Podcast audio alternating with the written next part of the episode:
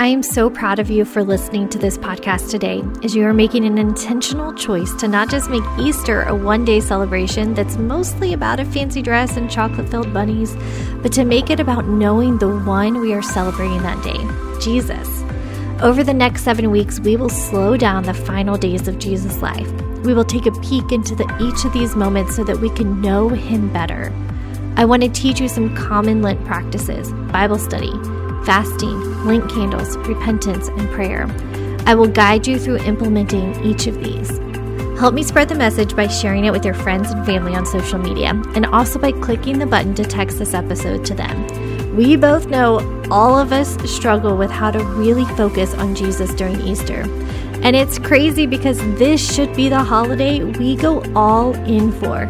But I get it, we've never been shown how. My friend, that all changes with this study. We are going to do this together. This Lent study is brought to you by Online Women's Bible Study. I would love for you to join our community as we are growing even more in God's Word. And I'm giving you a week free to try out being a member at onlinewomen'sbiblestudy.com. This will be automatically applied when you sign up today. This spring, we are studying the book of James, which is the perfect complement to this final day's Lent study because it was one of the very first letters written to the first followers of Jesus. So, as you are studying the final days of Jesus' life, you will see how the first followers lived it out. Don't forget to subscribe to this podcast so you don't miss a single episode. All right, let's get started with today's session. Yield to God.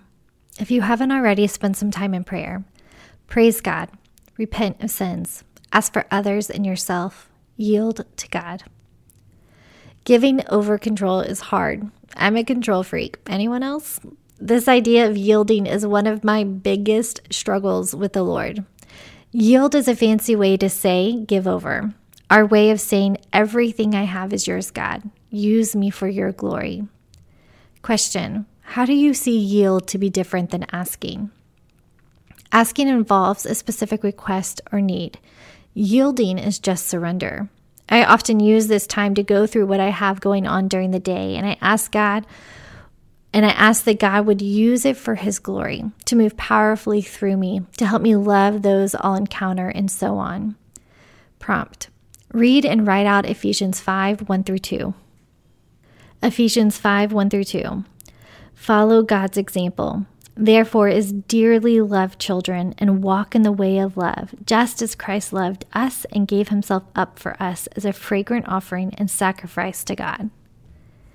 This next step in our prayer model is yielding just as Christ yielded himself, the story of Lent. Christ loved and gave himself up, up for us. When we realize this, then we want to imitate him the greatest example of love there ever has been, the most beautiful offering to God. So we open up our hands and our plans to God and we ask Him to conform them to His ways. Read and write out Romans 12, 1 through 2. Romans 12, 1 through 2.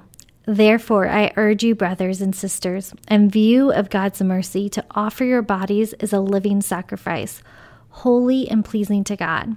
This is your true and proper worship. Do not conform to the pattern of this world, but be transformed by the renewing of your mind. Then you will be able to test and approve what God's will is, his good, pleasing, and perfect will. Let's practice this right now. Prompt List what you have planned today or tomorrow if it is evening. Go through each item and give those to God. Ask Him to show you how to imitate Him as you blink. Ask Him to blink a fragrant offering. Ask Him to renew your mind as you blink. It's good to do this with any future ideas or plans we have. As we hold the things in our lives loosely before Him, we can walk more freely with Him. Prompt Go through the same process for future plans. List out some upcoming things or dreams.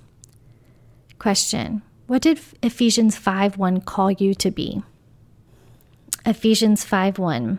Follow God's example, therefore, as dearly loved children. Question Have you ever played Simon Says? What's the key to winning? You've got to pay attention if you want to win.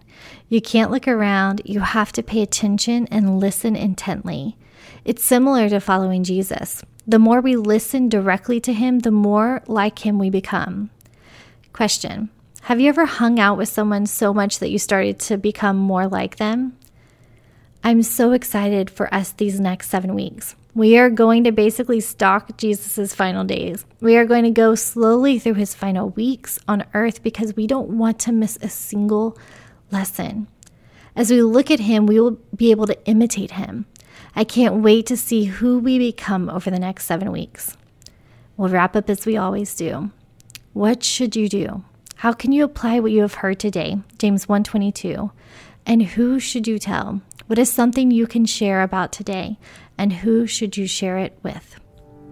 My prayer for you is that you would feel like you know Jesus more as we work our way through his final days. His story is the reason we celebrate on Easter Sunday because it's the thing that has totally changed our lives. I so hope this was encouraging to you. If it was, it would be so helpful if you would leave a review for this show. If it wasn't, well, you don't have to leave a review. Finally, please share this with your friends. We want to encourage as many people as we can with this free and super easy to do Lent study. And when you share about it on social media, be sure to use hashtag Hearers and Doers Podcast and tag me at Becky Kiser. As a reminder, if you are looking to grow in God's Word and community, you get week free to try out being a member at onlinewomen'sbiblestudy.com. I'll see you tomorrow with another Final Days episode.